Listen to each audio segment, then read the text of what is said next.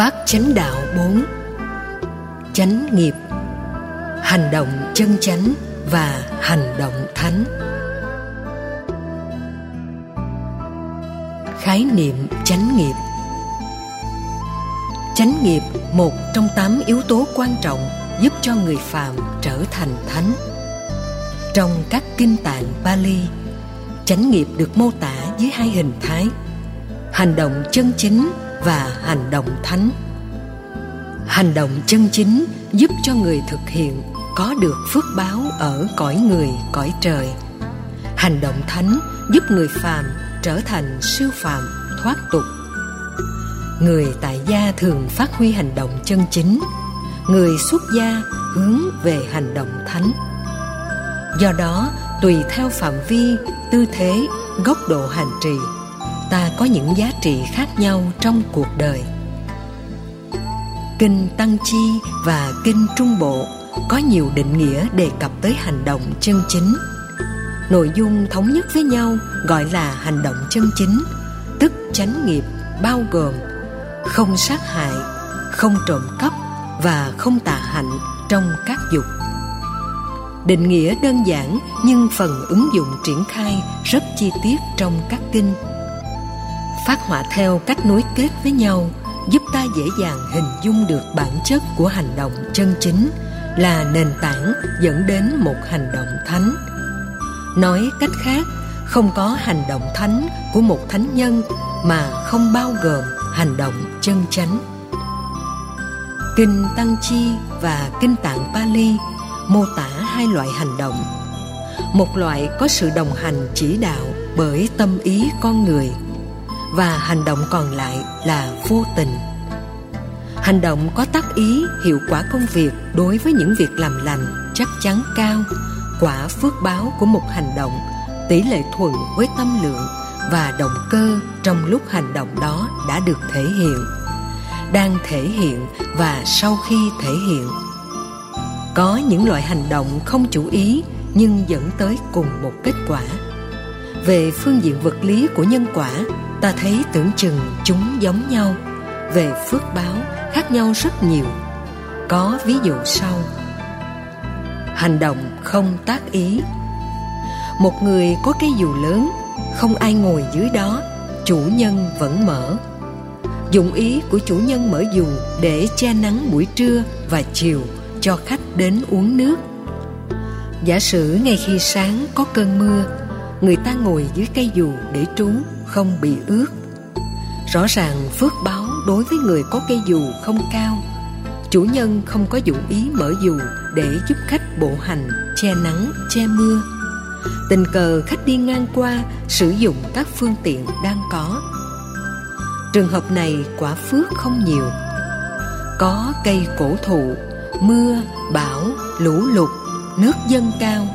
Các loài kiến, bò sát nương vào thân cây, bò lên trên nên thoát chết.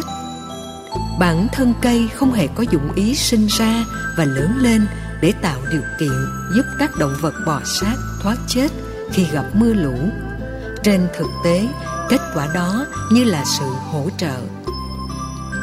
Đó là những hành động tình cờ, nhưng sẽ sai lầm nếu ta nghĩ hành động nào không có tác ý là không có kết quả không có chủ ý tốt, quả phúc ích. Hành động có hay không có tác ý đều tạo ra kết quả về phương diện vật lý, phương diện luật pháp giống như nhau. Một người chạy xe bất cẩn, nguyên nhân bất cẩn đó có thể do buồn ngủ, có thể đâm chiêu suy nghĩ về vấn đề nào đó, hoặc do hoảng hốt không làm chủ được tay lái nên lủi vào một người đi đường và người đó đã chết. Người lái xe không cố ý giết người, nhưng đã gây chết người, phải chịu trách nhiệm trước pháp luật, chịu nhiều hệ lụy khác. Người lái xe phải bồi hoàn cho gia đình nạn nhân, bị tước bằng lái trong một thời gian, thậm chí có thể ngồi tù. Gia đình nạn nhân mất đi một người thân, nếu như người mất là trụ cột của gia đình hậu quả càng nghiêm trọng hơn đối với thân nhân người chết. Dù không chủ ý giết người, hành động bất cẩn của người lái xe có thể gây ra kết quả tiêu cực cho bản thân, nạn nhân và thân nhân cả hai phía. Quả của nó vẫn có như thường. Đặt vấn đề khác, tại sao trong phật pháp cho rằng hành động không tác ý, không có quả báo? Theo tôi, vấn đề mấu chốt ở đây là hiểu lầm lời dạy của đức phật.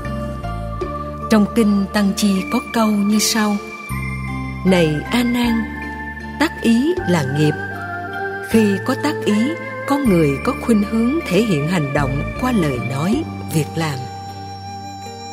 Phần lớn những người lý giải về tác động hai chiều, giữa tâm lên hành động của thân, giữa thân lên hành động của tâm, chỉ giữ vế đầu còn vế thứ hai của câu phát biểu của đức phật thì bỏ đi. Vế thứ hai, khi có tác ý, con người có khuynh hướng thể hiện hành động qua lời nói hoặc việc làm. Trong câu phát biểu này, không hề nói những nghiệp nào không có tác ý, không có kết quả. Chưa bao giờ ngài nói thế. Ngài chỉ nói tác ý là nghiệp. Trong khoa học cũng có những định lý, định luật, chỉ đúng một chiều, quay chiều ngược lại thì sai. Không phải định luật nào, định lý nào cũng đúng hai chiều. Hành động nào cũng có hậu quả. Tác ý là loại nghiệp khác hoàn toàn với hành động nào không có tác ý là không có nghiệp. Hai thứ ấy khác nhau rất xa hiện nay rất nhiều học giả khoa học đã lý giải sai lầm cho rằng hành động không có tác ý, không có kết quả. Trong thế giới sinh học, có hàng trăm ngàn các hành động không có tác ý, diễn ra, hậu quả vẫn có. Giông to, gió lớn, làm cho các nhánh cây đổ ngã xuống đường. Dây điện đứt, điện giật chết người, hoặc ai đang đi dưới đó bị thương.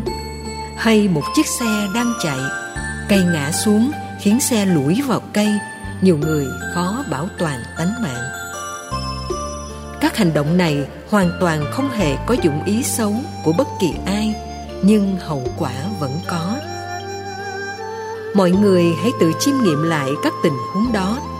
Ta sẽ thấy rất rõ hành động nào cũng có kết quả. Hành động hữu ý, nhất là hữu ý về thiền quả, phước báo sẽ lớn hơn hành động vô ý vẫn có kết quả. Luật pháp phân định giết người có dụng ý hay giết người không dụng ý. Giết người do ác tâm hay do tự vệ. Tất cả đều được phân định trên động cơ, sắc thái, mức độ của nó. Từ xưa, đức phật đã nhấn mạnh góc độ này. Rất tiếc một số người đã hiểu lầm và suy luận ngược. Vốn các định luật đó đang nói về tầm quan trọng của hành động tâm ý.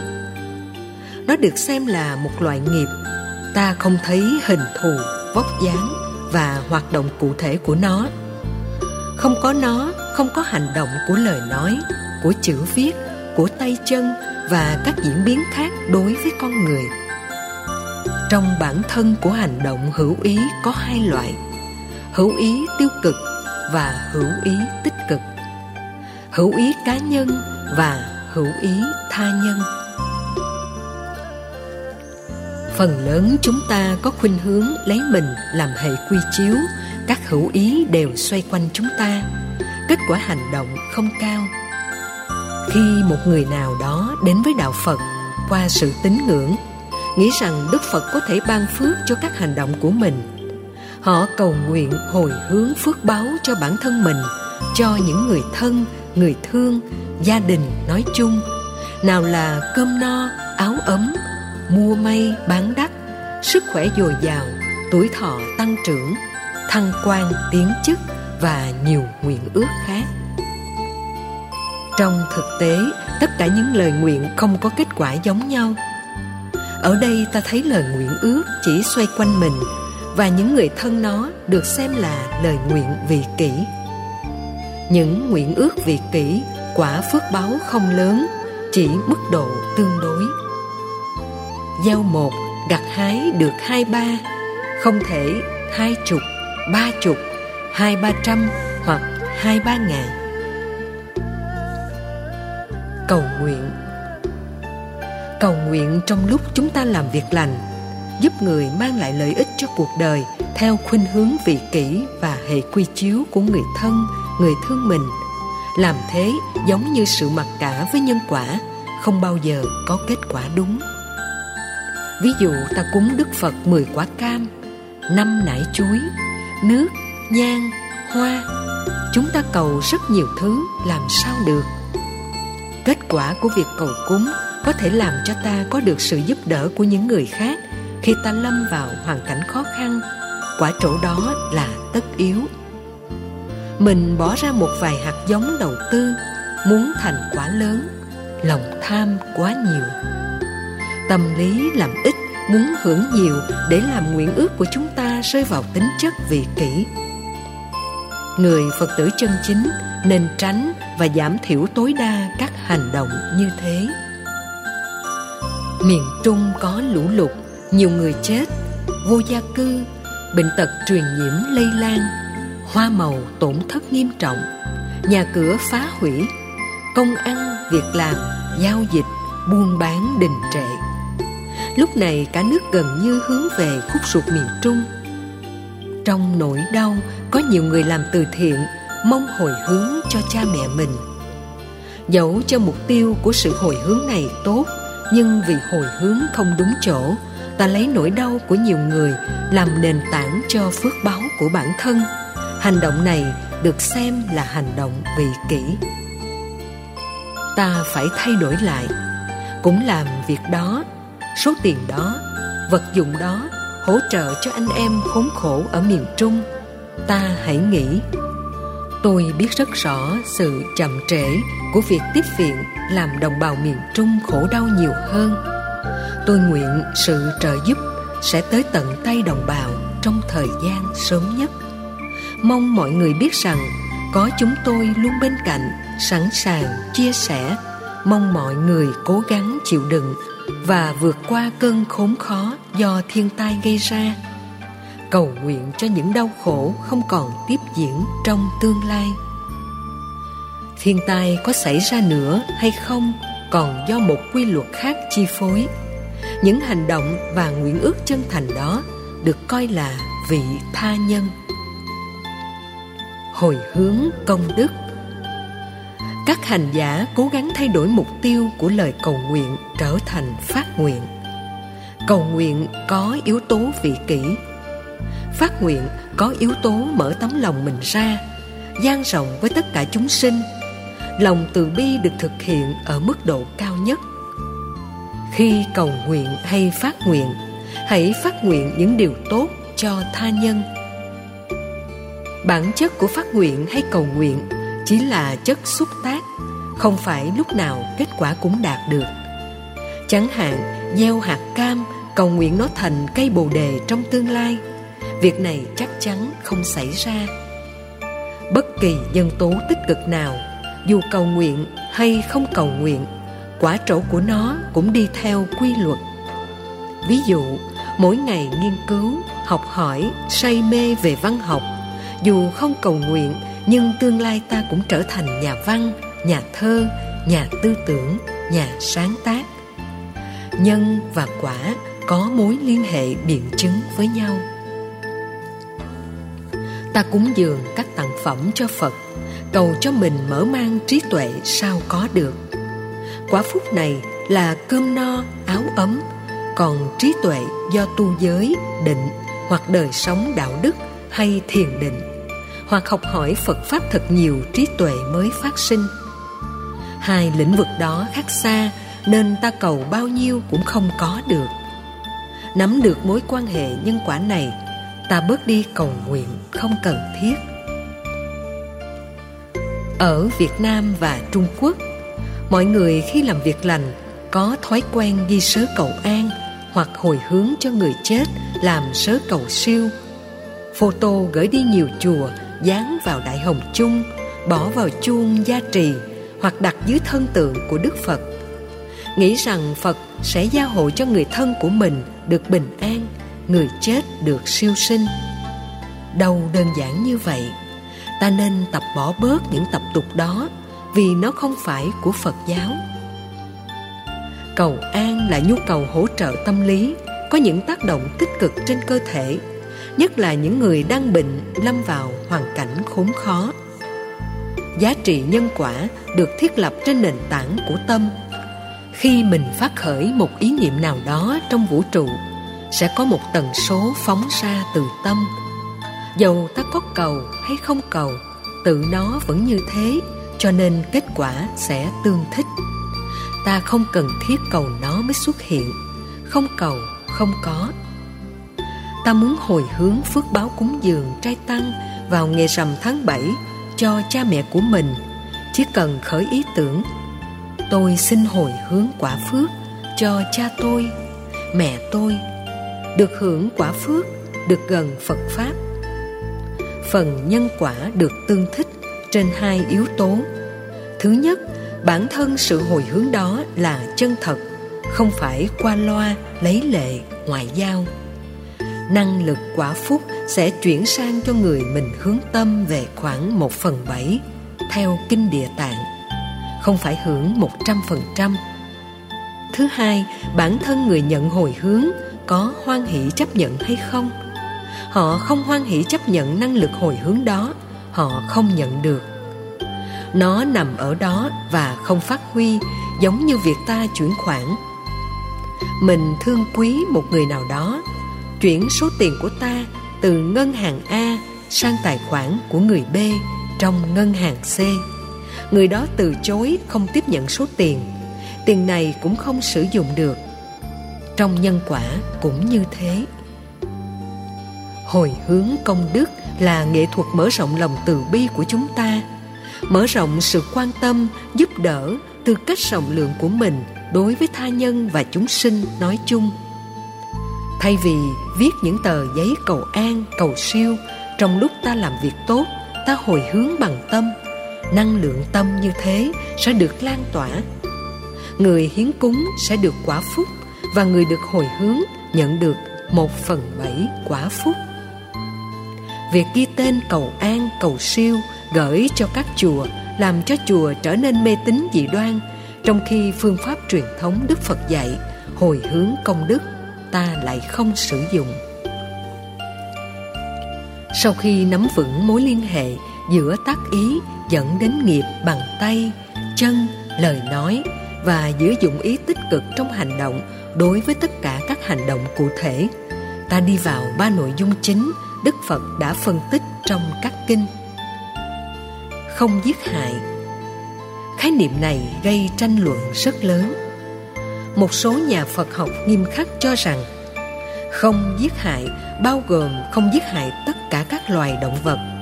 Cho nên giữ năm điều đạo đức bắt đầu với giới thứ nhất, không được sát hại, được hiểu là không được ăn mặn. Như vậy quá nghiêm khắc. Trong giới thứ nhất của người tại gia, đức phật chủ yếu khuyên không được giết người. Ngài không cấm là không được ăn mặn mặc dầu có mối liên hệ xa và gần giữa động tác giết và ăn, không có người giết sẽ không có người bán thực phẩm mặn để ta mua về nấu nướng. Trọng tâm của giới thứ nhất, làm thế nào giúp ta phát huy hạt giống của tình thương yêu, đỉnh cao nhất là từ bi, tôn trọng sự sống của các đồng loại, bảo vệ hòa bình, đó là mấu chốt quan trọng nhất trong lịch sử giải quyết các mâu thuẫn quyền lợi về kinh tế, thường được thực hiện bằng vũ khí. Chủ nghĩa tư bản có mặt bằng cách thôn tính các quốc gia nghèo. Chiêu bài của họ mang văn minh đến những nước chưa phát triển. Kết quả rất nhiều nước nghèo phải chịu ách đô hộ của các nước giàu do các nước đó mạnh về năng lực quân sự và vũ khí tối tân đó là sự thương tổn rất lớn đến hạt giống từ bi và không thể được chấp nhận ở bối cảnh của thế kỷ 20 và các thế kỷ sau này. Liên Hợp Quốc nghiên cứu về tinh thần Phật dạy sớm hơn những giải pháp dùng vũ lực để giải quyết các tranh chấp về kinh tế, biên giới, quyền lợi giữa các quốc gia sẽ giảm đi rất nhiều. Liên Hiệp Quốc kêu gọi giải trừ các loại vũ khí hạt nhân vũ khí giết người hàng loạt, vũ khí hóa học, những loại vũ khí tối tân để giảm bớt sự đe dọa diệt chủng của nhân loại và các loại động vật khác. Vế thứ nhất bao gồm tất cả những yếu tố đó, tức giải quyết tất cả các tranh chấp nêu trên bằng tọa đàm trên hai nền tảng thương lượng và tương nhượng. Thương lượng để cho thấy mức độ cảm thông thay vì dùng súng giết nhau, ta có thể dùng con đường ngoại giao để cho hai bên có thể chấp nhận và ngưng tranh chấp với những thỏa hiệp ngừng bắn. Thương lượng không được, người ta phải liên hệ đến tương nhượng, tức là quyền lợi giữa hai bên đạt được bao nhiêu. Khi quyền lợi được thỏa thuận, người ta dễ dàng ngưng bắn. Khi đó, cái chết diễn ra đối với con người sẽ giảm thiểu ở mức tối đa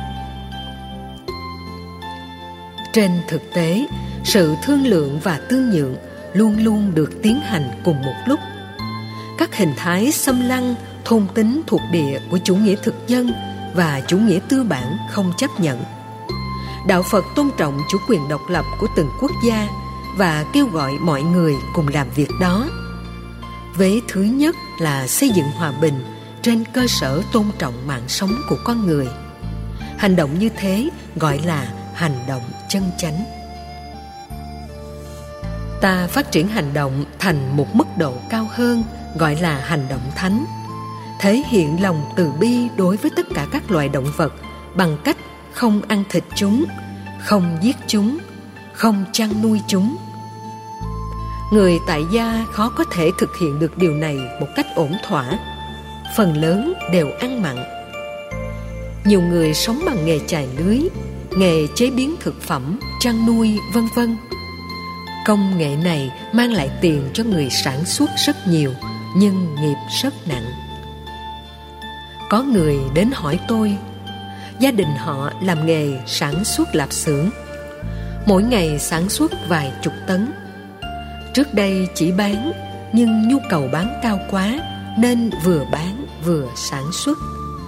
Sản xuất trực tiếp giết bán, gián tiếp giết giữa hai nghiệp, ta thấy sản xuất nặng hơn bán bán, mình không trực tiếp làm, không trực tiếp sát sinh quả xấu không trổ với mình, vẫn tốt hơn tự mình sản xuất tiền lợi nhuận giữa bán và sản xuất chênh lệch khoảng 20%.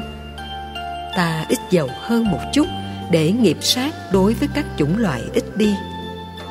Chúng tôi đã đề nghị người chủ hãy suy nghĩ thật nghiêm túc về số tiền lãi giữa việc mình giết và sản xuất trực tiếp với việc chỉ bán hàng. Trước mắt, ta có thể thấy tổn thất khoảng 50% doanh thu. Thứ hai, quả báo xấu mình trực tiếp phải chịu ở đời này thông qua các loại bệnh chết yểu, bị nhiều tai nạn, các hậu quả đời sau vân vân, đưa chúng lên bàn cân, xem cái nào nặng, cái nào nhẹ, để ta dễ dàng quyết định. Giữa hai hành động sát, trực tiếp nên bỏ, gián tiếp nếu chưa bỏ, tạm thời chọn cái đó vẫn tốt hơn. Các nghề chăn nuôi, nghề đồ tể thọc huyết các loài gia súc, sau đó chặt chúng ra từng mảnh lột da, xé thịt, quay, nướng, nấu chiên, vân vân, gọi là trực tiếp giết. Quả xấu rất nhiều, trong khi tiền lương của ta không nhiều hơn các nghề khác. Khuyên họ bỏ ngay công việc đó rất khó. Chúng tôi khuyên hãy nhận định rõ hành động như thế mang hậu quả xấu cho mình. Tiền lương không bằng một phần trăm so với tiền bỏ ra để mua thuốc uống về sau này khi quả xấu trổ đến với mình. Nói về phương diện kinh tế, sẽ lỗ một trăm phần trăm nếu chưa bỏ được trong lúc mình đang gieo nghiệp xấu. Tìm một nghề khác tốt hơn. Khi nghề đó ổn định, ta bỏ nghề này chuyển được nghiệp sát. Hành động đó là hành động chân chính trở thành một hành động thánh, tức mang lại sự sống tôn trọng sự sống chủ động hơn trong hành động thánh ở tình huống này ta phải phóng sinh tức thả sự sống, tái tạo sự sống, phục sinh sự sống. Phóng sinh có nhiều cách, thả chim, thả cá, hoặc trợ giúp cho những người đang bệnh trở thành lành mạnh, giúp những kẻ tuyệt vọng có sức sống, có niềm tin để làm mới cuộc đời, không chỉ đơn thuần là phóng sinh bằng các loài động vật. Phóng sinh bằng các loài động vật, quả phúc đem lại chỉ tương đối hiện nay một số nước làm những việc đó. Đặc biệt những nước chịu ảnh hưởng của phật giáo, nơi có người hoa và người việt nam sinh sống. Người ta thích mua cá, mua chim phóng sanh. Thực ra các loài này, sau khi được phóng sinh lại, quay về điểm đầu tiên hoặc trên đường tự do lại bị bắt. Vô tình chúng trở thành vật trung gian để người mua tạo phước, người săn bắt và người bán tạo nghiệp quý phật tử phóng sinh nên mua tình cờ. Đừng dụng ý. Ta làm như vậy gieo nghiệp ra lệnh cho người khác bắt. Quả phúc hưởng không bao nhiêu. Tội đồng lõa suối dục cho người khác bắt nhiều hơn, xa hơn. Không ai mua, không còn người bắt. Đi bất cứ chỗ nào, gặp người bán chim phóng sinh, bán cá phóng sinh, chúng tôi đều khuyên họ nên bỏ nghề đó họ nói rằng, chúng tôi không làm thì các thầy, các cô, quý phật tử làm gì có nguồn để làm phước? Phải cảm ơn tôi, nhờ tôi mới được làm phước. Điều đó đúng, người ta làm phước, quý vị lại làm tội. Đức phật dạy, một hành động thiện tốt cho người, nhưng phải tốt cho mình. Tốt cho người không tốt cho mình không nên theo. Hãy bỏ nghề không đem lại được bao nhiêu lời trên mạng sống, lời trên cái chết của các loài động vật không bao giờ tốt. Hành động từ bi của các bậc thánh là truyền chất thương yêu để giải phóng những khổ đau, tháo mở những trói buộc, tạo dựng những cơ hội cho đời sống phục hồi. Tại các phật tích bắt đầu có việc phóng sinh chim, trước đây không có chỉ có khoảng 10 năm lại đây, người trung hoa, việt nam, nhật bản, triều tiên thích phóng sinh. Những người dân nghèo ở khu phật tích, họ đi nài nỉ để xin tiền bằng nhiều cách như níu áo, nắm quần, cầm tay, làm cho du khách thương cảm, thương tâm hoặc cảm thấy bị phiền lụy, khiến người ta cho tiền để cắt đứt tình trạng đeo bám. Hành động như thế đôi lúc làm thương tổn lòng từ bi. Tại ấn độ, bò, dê, trâu, chó, các loại vật khác sống rất gần gũi với con người. Ta lại gần kế bên, khều nó không sợ. Các loại chim cũng thế. Từ mấy nghìn năm, cộng nghiệp của người dân ấn độ không giết chúng để ăn thịt. Những người ăn mặn ăn một số món. Người hồi giáo ăn mặn chỉ ăn thịt bò, thịt dê, thịt gà. Người thiên chúa và tinh lành ăn tất cả các loại thịt. Đối với những người ấn độ giáo không ăn chay trường, từ lúc mới lọt lòng, họ ăn có ba thứ thịt gà, thịt dê, thịt cá. Gà ăn một chủng loại, dê ăn một chủng loại, và cá chỉ ăn một đến hai chủng loại, không ăn hàng trăm, hàng nghìn loại ăn tất cả các loại như ở việt nam và trung hoa. Đi đến tất cả các chợ ở ấn độ, ngay cả những bang thuộc hồi giáo, thiên chúa giáo tinh lành, những người bán cá, thịt cũng rất ít. Chỉ có một hoặc hai tiệm ở trong chợ, không nhiều, vì họ không muốn gieo nghiệp cho bản thân. Ai ăn mặn, phần lớn họ mua những con có khối lượng lớn, ăn trong vòng hai ngày đơn vị sát sinh chỉ một cho cả gia đình. Họ không quan trọng khẩu vị. Đi khắp trên đất nước ấn độ, vào các nhà hàng, khách sạn sang trọng nhất, cũng có vài ba món chay. Ăn mặn có món thịt gà, thịt dê, thịt heo. Họ làm rất đơn giản, không cầu kỳ. Người giàu, tỷ phú, người nghèo cũng thế. Họ ít chấp trước về khẩu vị một trong những phần mang lại sự sống thuộc giới không sát hại là làm từ thiện. Việc làm từ thiện có ý nghĩa xác thực hơn, thiết thực hơn phóng sinh các loài động vật. Trong khi có rất nhiều con người trên hành tinh này chết đói, chết khát, nhiều người không chịu cứu giúp họ lại đi giúp con vật phóng sinh. Một con người được sống, giá trị lợi lạc hơn rất nhiều các loài động vật ta không phân biệt đối xử với các loài động vật, nhưng thực tế là vậy. Biết đâu trong những người đang chết đói, chết khát là những thiên tài, những thần đồng, những nhân tài, những nhà đạo đức, những bậc tâm linh về sau này. Ta cứu giúp họ là ta giúp cho rất nhiều người trong tương lai. Chỗ nào thấy có nỗi khổ niềm đau, quý vị hãy cố gắng phát tâm làm khi làm, đừng cầu nguyện cho mình và người thân. Mong cho họ thoát khỏi nỗi khổ niềm đau, quả phước tăng trưởng gấp nhiều lần so với lời cầu nguyện nhỏ nhoi. Làm từ thiện. Chuyến hành hương ấn độ và nepal của chúng tôi, mỗi lần đều có làm từ thiện. Mỗi chuyến trung bình từ 8.000 đến 12.000 đô la Mỹ do các thành viên trong đoàn phát tâm. Lần này, ngoài việc làm từ thiện trên 11.000 đô la Mỹ, các thành viên trong đoàn còn phát tâm ủng hộ cho hơn 100 tăng ni đang du học tại Ấn Độ, mỗi người 50 đô la Mỹ và phát tâm cúng dường chùa.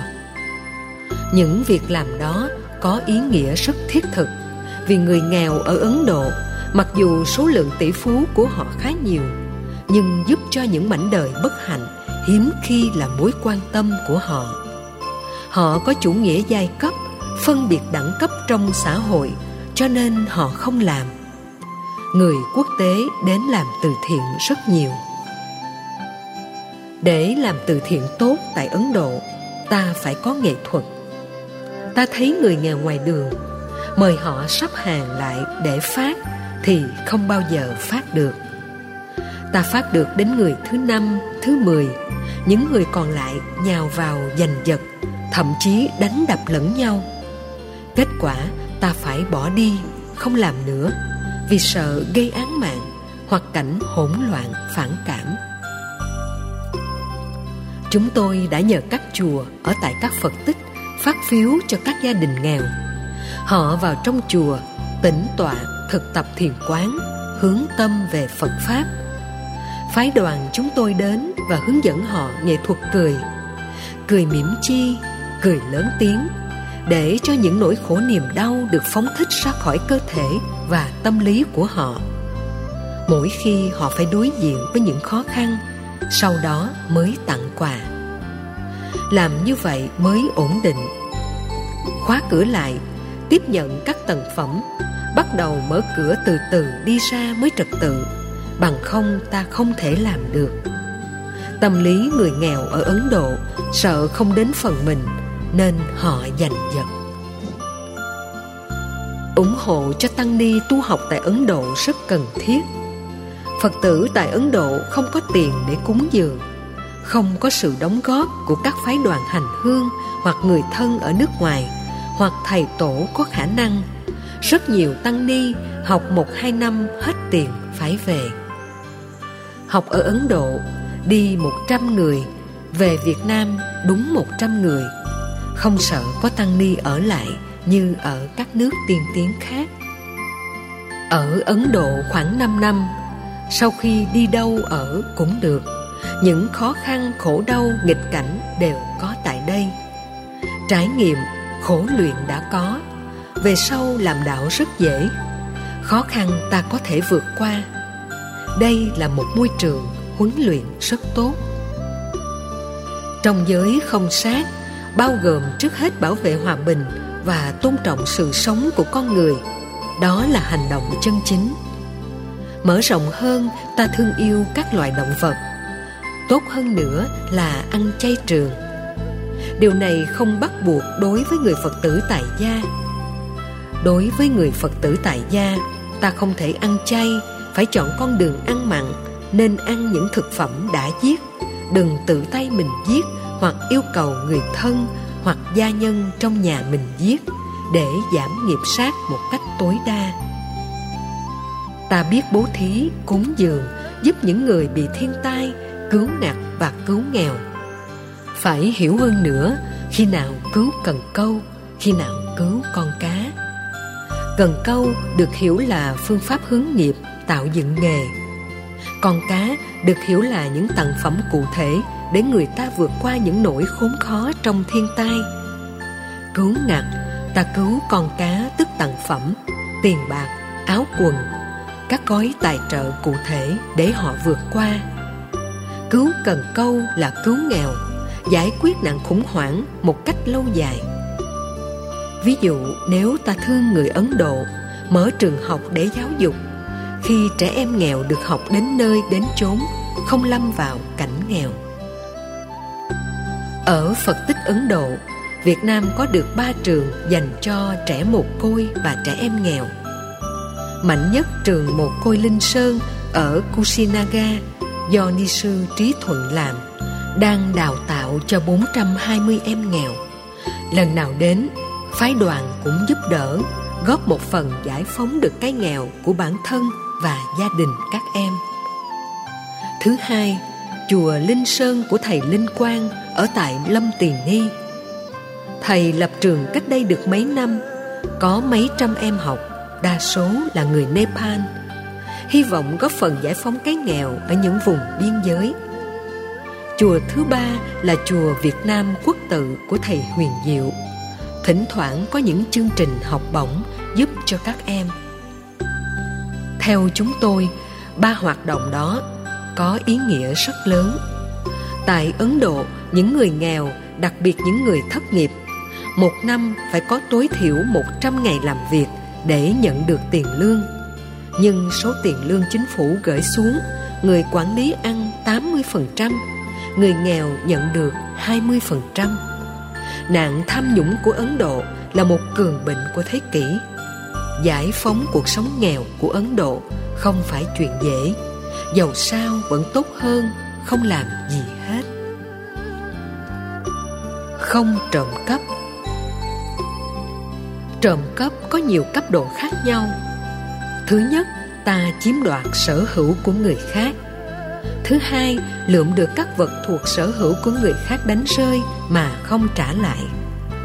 Thứ ba, các hình thức đóng thuế không thực hiện đúng theo tư cách một công dân trong luật pháp quốc gia nơi ta đang sống, được xem là vi phạm giới này. Thứ tư, hình thức đúc lót, hối lộ, móc ngoặt Thứ năm, những gì người ta không hài lòng, mình dùng áp lực để họ phải trả cho mình. Tất cả năm hành động trên đều gọi chung là nghiệp trộm cắp. Trong tình huống này, việc cho vay nặng lãi cũng ảnh hưởng gián tiếp. Người ta không có khả năng thanh toán nên không mượn được tiền ngân hàng. Lợi dụng tình hình như thế, ta cho vay với lãi suất rất cao. Phần lớn những người vay như vậy không có khả năng thanh toán giả sử có thanh toán được thì nghiệp của người cho vay rất nặng trong kinh đức phật thường dùng một từ chung những gì không cho thì không được lấy dù cây kim ngọn cỏ những vật không có giá trị cũng phải hỏi xin đó là những sở hữu vật chất loại thứ hai sở hữu tinh thần nghĩa là những phát minh, sáng kiến, tác quyền dưới nhiều hình thái và góc độ khác nhau. Trong thời kỳ hiện đại này, con người phát huy phương diện này rất cao. Nhiều tỷ phú nổi tiếng trên thế giới nhờ các bằng phát minh, họ có thị trường tiêu thụ toàn cầu. Khi khám phá ra công thức nào đó, người ta trở thành tỷ phú các tỷ phú Ấn Độ làm giàu nhờ phát minh ra các phần mềm cho máy vi tính và bán nó với giá quốc tế. Mỗi phần mềm giá thành khoảng 100 đô la Mỹ, nhưng bán hàng triệu đô la Mỹ hàng năm, tiền thu không biết bao nhiêu mà kể. Tôn trọng tác quyền trở thành nhu cầu không thể thiếu trong thế kỷ 20 và các thế kỷ tiếp theo khi thực hiện các hợp đồng nên tôn trọng tác quyền Tủ sách Đạo Phật ngày nay do chúng tôi chủ trương xuất bản trong vòng 10 năm, được trên 200 đầu sách nghiên cứu và ứng dụng về Phật học. Chúng tôi yêu cầu các nhân viên phụ trách làm rất nghiêm túc. Mỗi lần tái bản bao nhiêu nghìn quyển phải trả tác quyền cho tác giả, dịch giả theo số lượng sách hợp đồng dù họ không biết. Khi tái bản lần thứ ba, lần thứ tư, lần thứ năm nếu mình không báo họ cũng không biết chúng tôi yêu cầu không được phép làm thế bắt buộc phải gửi tác quyền cho họ các tác giả, các dịch giả khi nhận được nhuận bút, các lần tái bản rất hạnh phúc. Trước tiên, họ thấy người đọc có sự cảm thông và tôn trọng giá trị tác phẩm nên mua nhiều, tác phẩm hết sớm. Điều này khích lệ họ sáng tác nhiều hơn, dịch nhiều hơn, đóng góp nhiều hơn. Cuộc sống người nghèo, Ấn Độ. Đoàn hành hương đi Ấn Độ tháng 10 năm 2009 có 80 người. Trong nước 40, 40 còn lại thuộc các nước Pháp, Mỹ, Đức, Canada và Thụy Sĩ. Tất cả rất ngạc nhiên khi thấy các Phật tích ngày xưa giàu sang bao nhiêu bây giờ nghèo túng khốn khó bấy nhiêu nhưng không có cướp giật nghèo thì xin xin không cho không cướp giật của khách ngoại quốc hoặc khách đi đường. Họ giữ được chất liệu mà dân việt nam thường nói, nghèo cho sạch, rách cho thơm, rất ấn tượng, rất đáng tán thán. Cuộc sống của người ấn độ rất khốn khó. Có người phải đi làm thuê cho một gia đình giàu, quét dọn, giặt giũ, nấu nướng, coi sóc em bé. Một tháng khoảng chừng 500.000 đồng Việt Nam. Không làm có người khác làm. Thất nghiệp tràn lan nên giá nhân công rất rẻ. Đi xích lô hai người, chạy ba cây số, giá có 10 ruby khoảng 4.000 đồng Việt Nam. Giá cả thị trường tại Ấn Độ cũng thấp. Người nghèo, họ sống chỉ cần 30 ruby một ngày cho gia đình bốn thành viên. Một ký lô bột mì khoảng 10 ruby 1 kg khoai tây khoảng 15 rubies, 1 lít sữa khoảng 23 rubies. Bốn thành viên trong gia đình một ngày chỉ cần nửa ký lô bột mì, nửa ký lô khoai tây và một lít sữa là đủ. 30 ruby khoảng 12.000 đồng Việt Nam là sống tạm đủ. Đời sống của họ túng thiếu và khốn khó. Họ có thể giành giật vì sợ không đến phiên mình, chứ không cướp giật. Nếu ta để đồ trong khách sạn, không khóa, cũng hiếm khi bị mất cấp. Thỉnh thoảng cũng có người tham, ở đâu cũng vậy nhưng tính về tổng thể và đa số mất đồ rất là hiếm đi đâu họ cũng yêu cầu cho tiền tiếp vì họ nghèo đôi khi cho tiền tiếp 10 ruby hoặc 20 ruby họ rất hài lòng. Ban tặng, chia sẻ. Trong hành động chân chính, không trộm cắp là tôn trọng sở hữu tài sản của một người, của nhiều người, của cá nhân hay tập thể, hay của một quốc gia. Vế thứ hai ban tặng, chia sẻ. Tôn trọng chỉ là phương diện ban đầu của hành động chân chính. Ban tặng và chia sẻ là phương diện thứ hai. Phương diện thứ hai giúp ta trở thành một bậc thánh. Trong đoàn chúng tôi đi, không phải ai cũng giàu hết, nhưng mọi người đều giàu tấm lòng nhân ái. Đi một chuyến từ thiện về, mọi người đều hết sạch tiền. Đi tới đâu cũng thấy cảnh nghèo khắp nơi. Chúng tôi thường ví các hành động từ thiện cho những mảnh đời bất hạnh, giống như những giọt nước trong sa mạc. Rơi xuống cát là bốc hơi, không thấm vào đâu. Ta phải cố gắng phát tâm chia sẻ với những mảnh đời ấy. Về phương diện nhân quả, ta chia sẻ nỗi khổ niềm đau, sự thiếu thốn là đang làm phúc cho chính mình. Làm phúc cho người chính là làm phúc cho mình hiểu được như thế, ta đừng nuối tiếc trong khi ban tặng tài sản. Tặng như thế còn hoài. Phước sẽ là vệ sĩ, hộ pháp, giúp mình vượt qua những cơn khốn khó. Quý vị thử chiêm nghiệm lại trong cuộc đời. Có nhiều biến cố xảy ra. Có người ngóc đầu lên không nổi. Có người vẫn khỏe mạnh. Có người khi bị khủng hoảng tài chính, gần như tuyệt tiêu có người vẫn giàu trong hoàn cảnh này. Kề sát bên chùa giác ngộ, có một gia đình người hoa. Trước năm 1975 họ sở hữu 6 căn nhà trong khu vực quận 5 và hãng kem ở đường Nguyễn Tri Phương, kế bên trường Trần Khai Nguyên. Sau năm 1975 lo lắng vì công tư hợp doanh nên họ bỏ nhà bỏ tài sản đi vượt biên. Bây giờ gia đình của họ, người ở úc, người ở đức, phần lớn ở mỹ. Khi đi, họ chỉ mang theo vàng. Qua bên trả tiền đi vượt biên là hết, phải gầy dựng lại từ đầu, từ hai bàn tay trắng.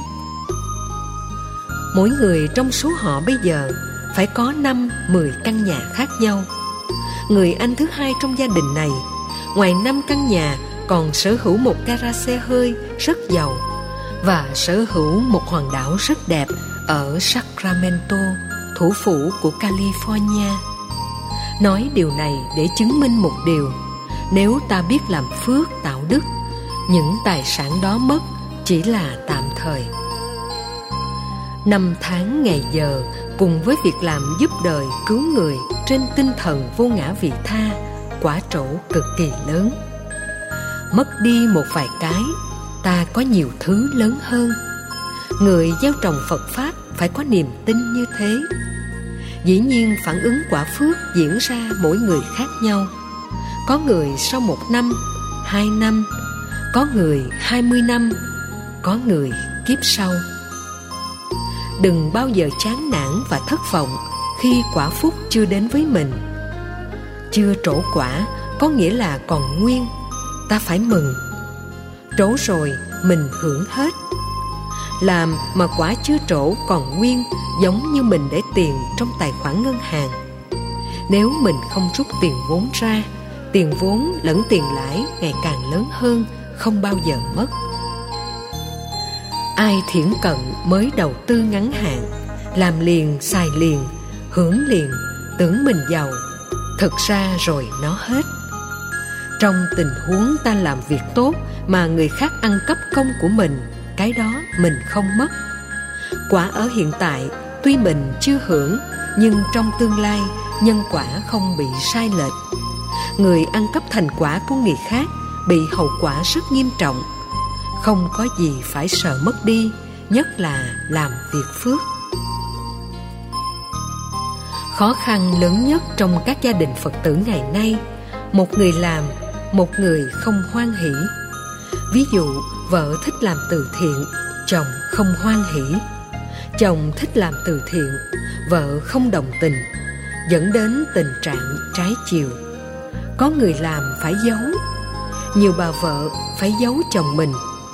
Ngay cả việc viết phiếu công đức, họ cũng không dám nhận. Sợ nhận thì việc làm phước của mình bị lộ. Bán hàng lời được 2 triệu báo chồng lời 1,8 triệu. Còn 200 ngàn để làm từ thiện phải sống trong gian dối. Các ông chồng nếu biết nên ủng hộ vợ mình làm việc tốt còn hơn để các bà vợ phải giấu. Đó là việc làm tốt nhất là khi giúp cho cuộc đời không có mất gì miễn nó không thương tổn đến cuộc sống của chúng ta hàng ngày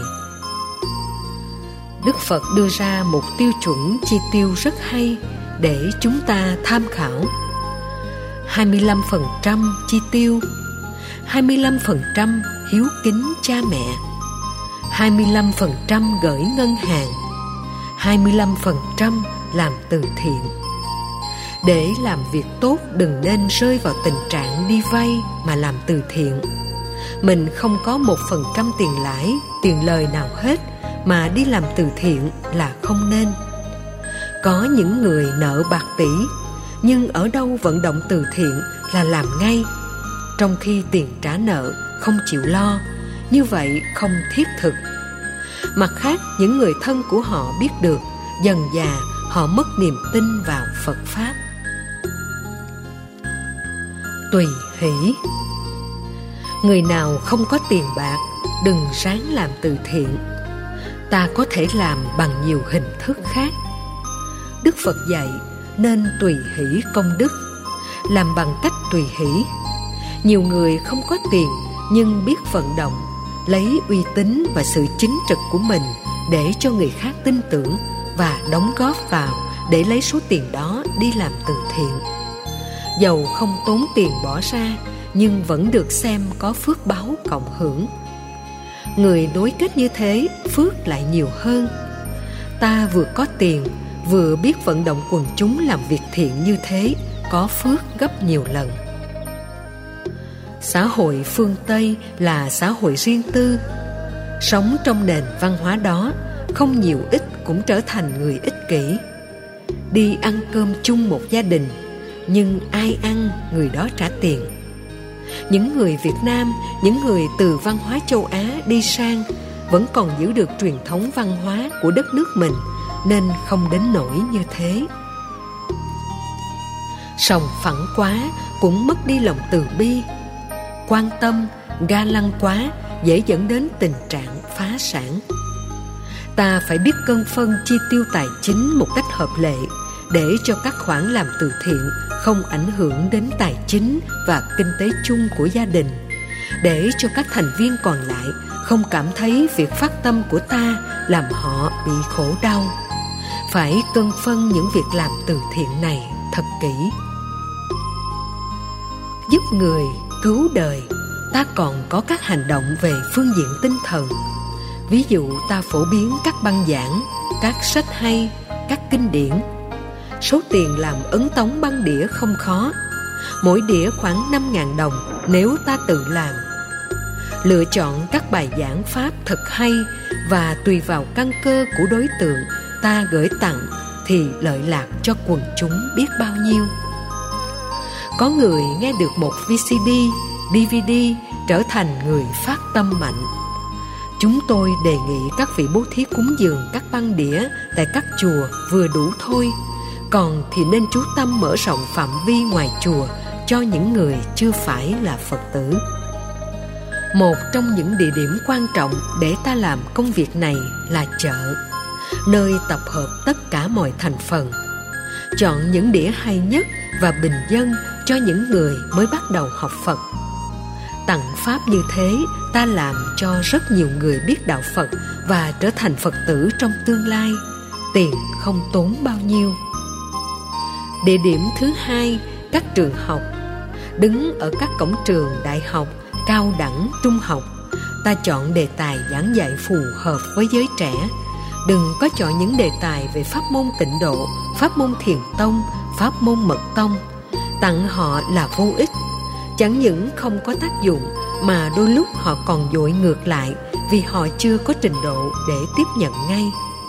Chọn những đề tài mang tính trí thức đạo đức giới trẻ để họ có thể cảm nhận được đạo phật từ góc độ triết lý. Làm được như thế tôi tin chắc phật giáo sẽ phát triển rất nhanh. Trong khi kinh sách tiền nhiều hơn phải 10.000, 20.000, 30.000 đồng. Trong khi đĩa chỉ khoảng 5.000 đồng mà có khả năng chuyển hóa con người rất cao. Không tà hạnh đây là thuật ngữ chuyên môn. Trong các bản dịch, chỉ dịch không ngoại tình. Không ngoại tình chưa đủ nghĩa. Không ngoại tình có nghĩa là mình không có quan hệ tình dục ngoài hôn thú, nhưng nó không nói lên được những yếu tố quan trọng khác mà đức phật quan tâm. Có rất nhiều người không trăng hoa đối với người ngoài, nhưng họ tự làm, cũng gọi là tà hạnh trong các dục hay thủ dâm có nghĩa tự thỏa mãn. Hoặc trước hôn nhân, họ tự tìm đến những người hợp cu về ngoại hình, về duyên dáng, nét đẹp, tính cách, vai trò địa vị trong xã hội.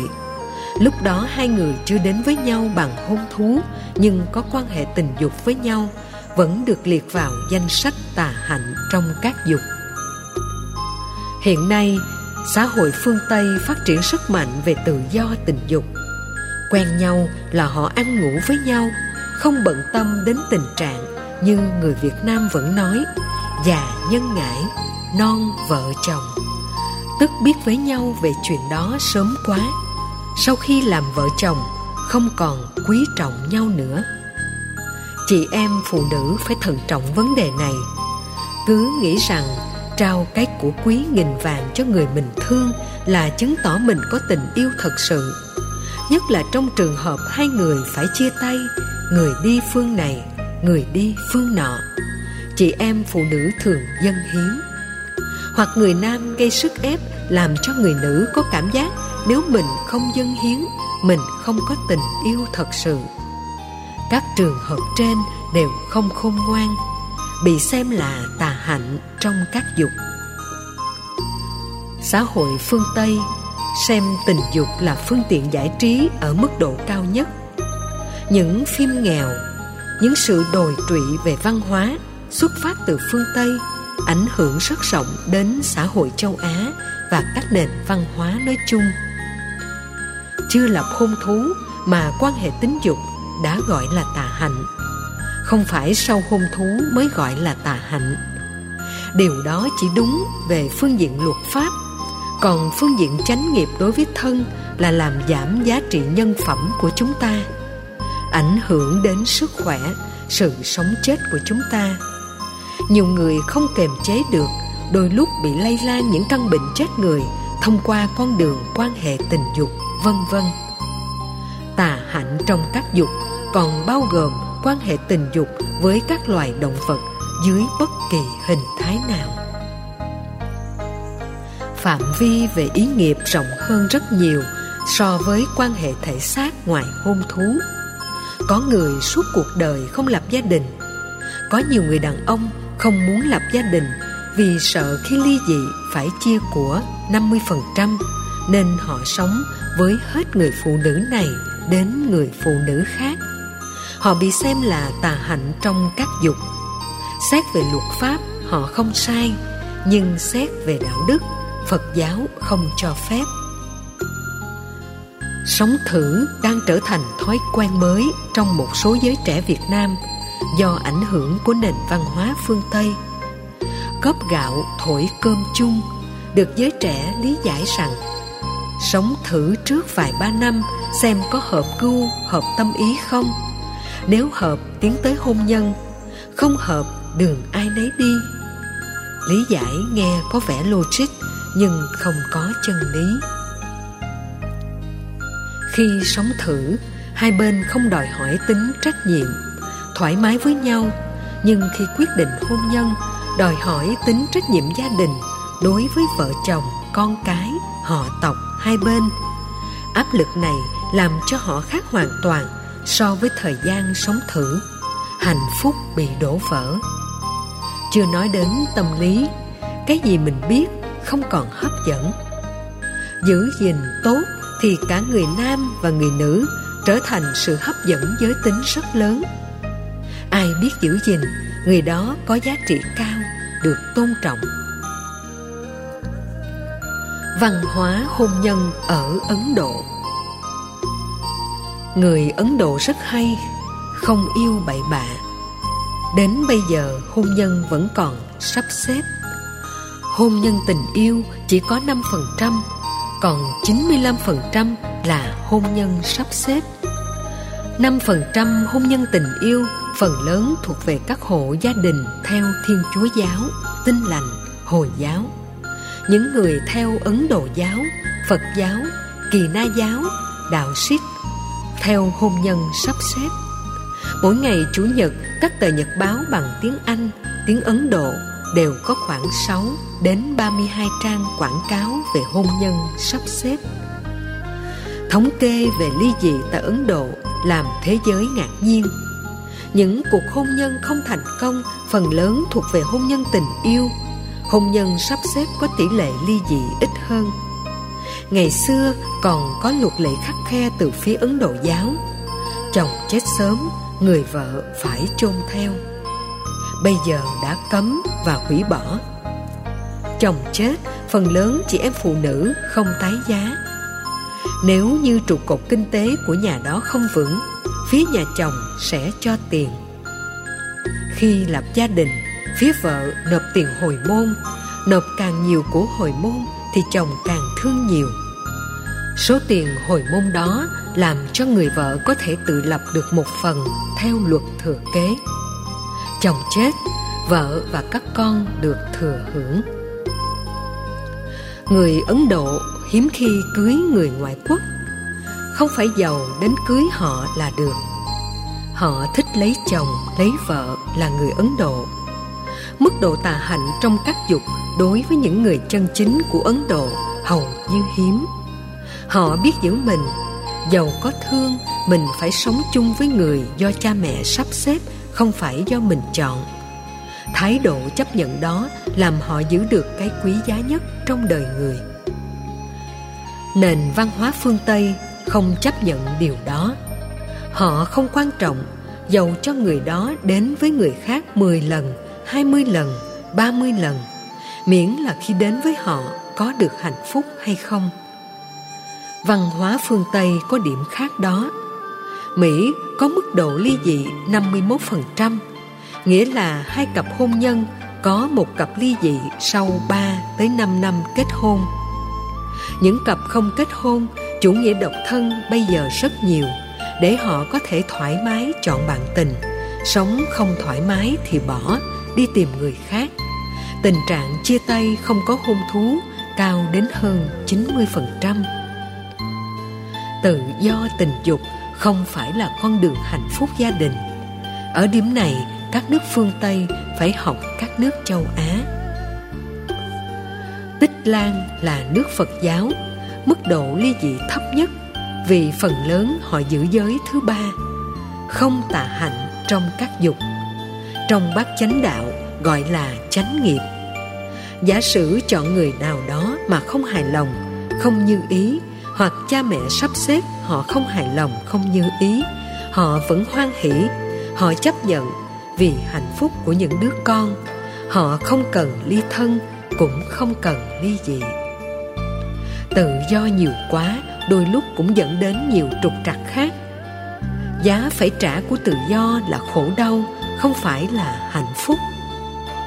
Ở thế giới tự do, nhiều thứ cũng được thoải mái, hạnh phúc nhưng nó phát triển hạnh phúc trên nền tảng của cá nhân, của riêng tư quá nhiều. Lòng từ bi thương người chăm sóc quan tâm giúp đỡ ngày càng ít, ngày càng bị giới hạn. Đối với các bậc thánh, không tà hạnh trong các dục là sự chuyển hóa năng lượng tính dục. Đây là nỗi ám ảnh của kiếp người và các loài động vật nói chung nó là từ trường dẫn chúng sinh vào trong sinh tử, là cục nam châm để nối kết âm với dương. Âm đẩy âm, dương đẩy dương.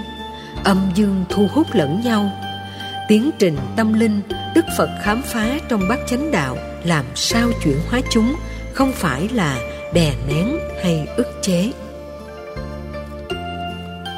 Phương pháp không tà hạnh ở trong kinh, đức phật có rất nhiều phương pháp để dạy người xuất gia trẻ chuyển hóa tính dục. Ví dụ như quán tình thân, lớn tuổi xem như cha mẹ, nhỏ hơn là em, nhỏ hơn nữa là con cháu. Xem người đó là ruột thịt, huyết thống trực tiếp, không phải là người dương nước lã, để ta không khởi lên những ý niệm loạn luân nỗi đam mê trong việc hưởng thụ sẽ được khắc phục ở một mức độ khá tốt. Việc quán thân bất tịnh là một trong những nghệ thuật để ta vượt qua được những cơn thèm khát thú tính của con người. Ta nhòm gớm nó thì ta không thỏa mãn nhiều.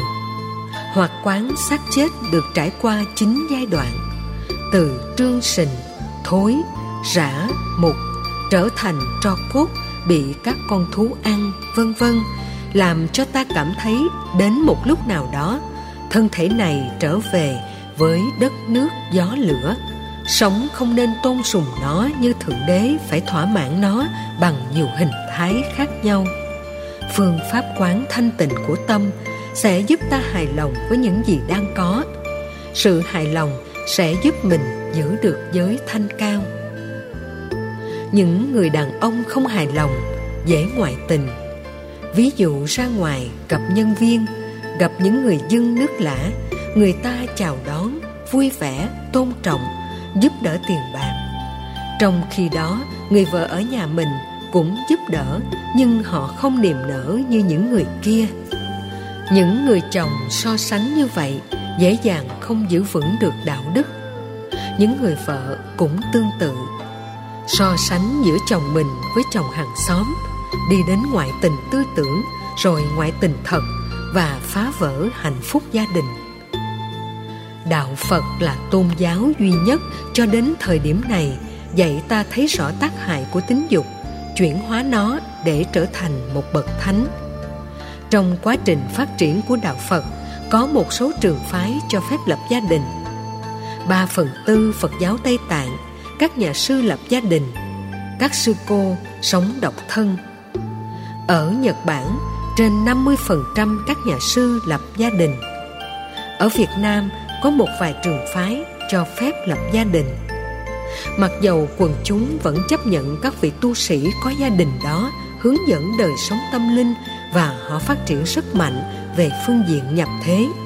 Nhưng ta nên biết rõ, họ chỉ trở thành bậc cao tăng không thể trở thành bậc thánh tăng. Đóng góp nhiều cho phật giáo, cho xã hội, cho chúng sinh, làm cho ta trở thành một người cao thượng, có phước báo. Muốn giải thoát khỏi sanh tử luân hồi, phải chuyển hóa được tính dục. Chính vì thế, từ nhiều năm trước, chúng tôi chưa bao giờ khích lệ người tại gia tu giải thoát, cũng không yêu cầu họ phải tu cùng ôi tâm linh với người xuất gia để được giải thoát. Họ vẫn còn đời sống vợ chồng. Đời sống vợ chồng không bao giờ giải thoát. Đó là nói theo tinh thần phật học của kinh điển mà đức phật tuyên bố trong a hàm nikaya và đại thừa. Các vị đạo sư, các vị giảng sư về phương tiện truyền bá pháp môn của mình nói rằng, niệm phật một câu tiêu tội vô lượng lạy phật một lạy, phước tăng hà sa. Có thể là đới nghiệp phản sanh. Đó chỉ là phương tiện. Chuyện đó không bao giờ có. Tu sĩ đôi khi tu vài chục kiếp, trong đời này vài chục năm mà còn chuyển hóa tính dục chưa hết. Có người vẫn bị gãy đổ ở quãng đường còn lại. Có người bỏ cuộc giữa chừng. Hiện tượng đó các tổ việt nam thường nói là trứng cá, bông xoài rơi rụng rất nhiều. Đó là quy luật đào thải tự nhiên. Con đường tâm linh đức phật dạy rất khó, nhưng có giá trị làm cho con người trở thành bậc thánh thật sự. Chuyển hóa tình dục. Trong kinh trường bộ, đức phật nói, ngoài sa môn thích tử, không có sa môn đích thực được gọi là thoát sinh tử. Câu nói đó làm cho nhiều người sốc, cho rằng đức phật đề cao chính mình và học trò của mình, hạ bệ những tôn giáo khác. Thực ra đúng là vậy. Chỉ có đạo phật, đức phật mới dạy sa môn mình chuyển hóa năng lượng tính dục. Người tại gia được hưởng thụ nó bằng cách không tà hạnh trong các dục, một vợ, một chồng, chân chính đàng hoàng còn người xuất gia phải chuyển hóa nó rút ráo. Suy nghĩ trong tâm tưởng cũng không nên có, trở thành người giải thoát thật sự. Ai dính vào đó trở thành người phàm dù họ rất tốt. Giữ được giới này đối với người xuất gia quan trọng nhất.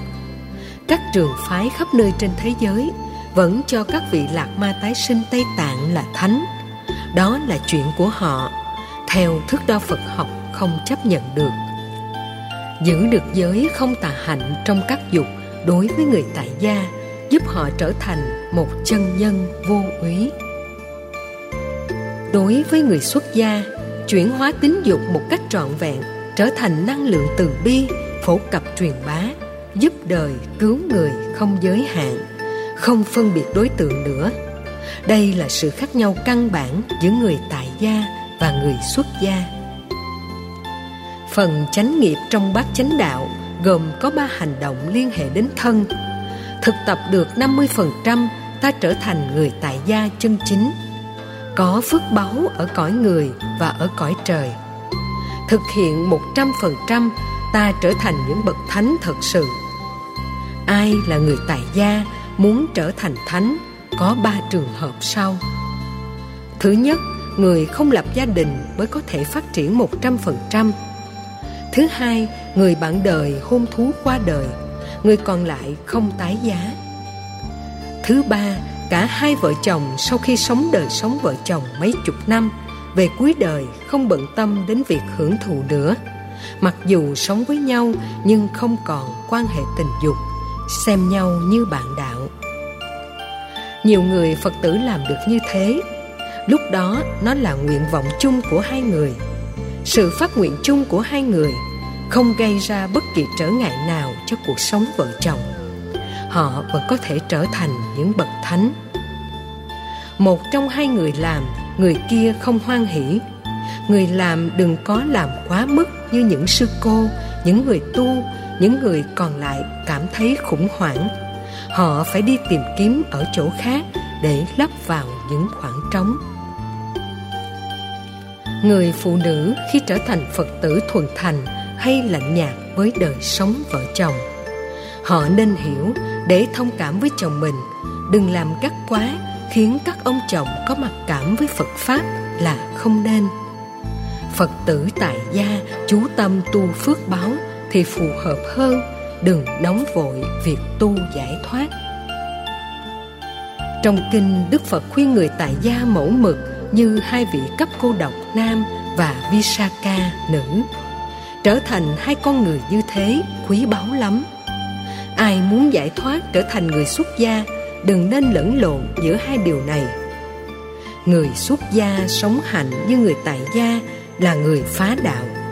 Người tại gia sống hạnh như người xuất gia là người phá hạnh phúc gia đình của mình. Tại gia sống hạnh phúc của người tại gia xuất gia sống hạnh phúc, niết bàn của người xuất gia.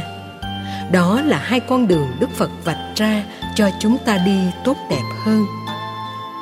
Người tại gia đi tu hết thì ai phát triển xã hội, ai đóng góp cho cuộc đời?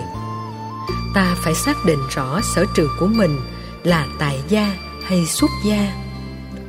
Có nhiều người rất giỏi về tại gia, thấy người tu hay quá bắt chước đi tu, nhưng khi đi tu không phát huy được gì uổng thật. Có nhiều người thích hợp với xuất gia, mình thương những người xuất gia rước họ về làm chồng, làm vợ mình. Họ không phát huy được gì hết, như thế cũng không nên.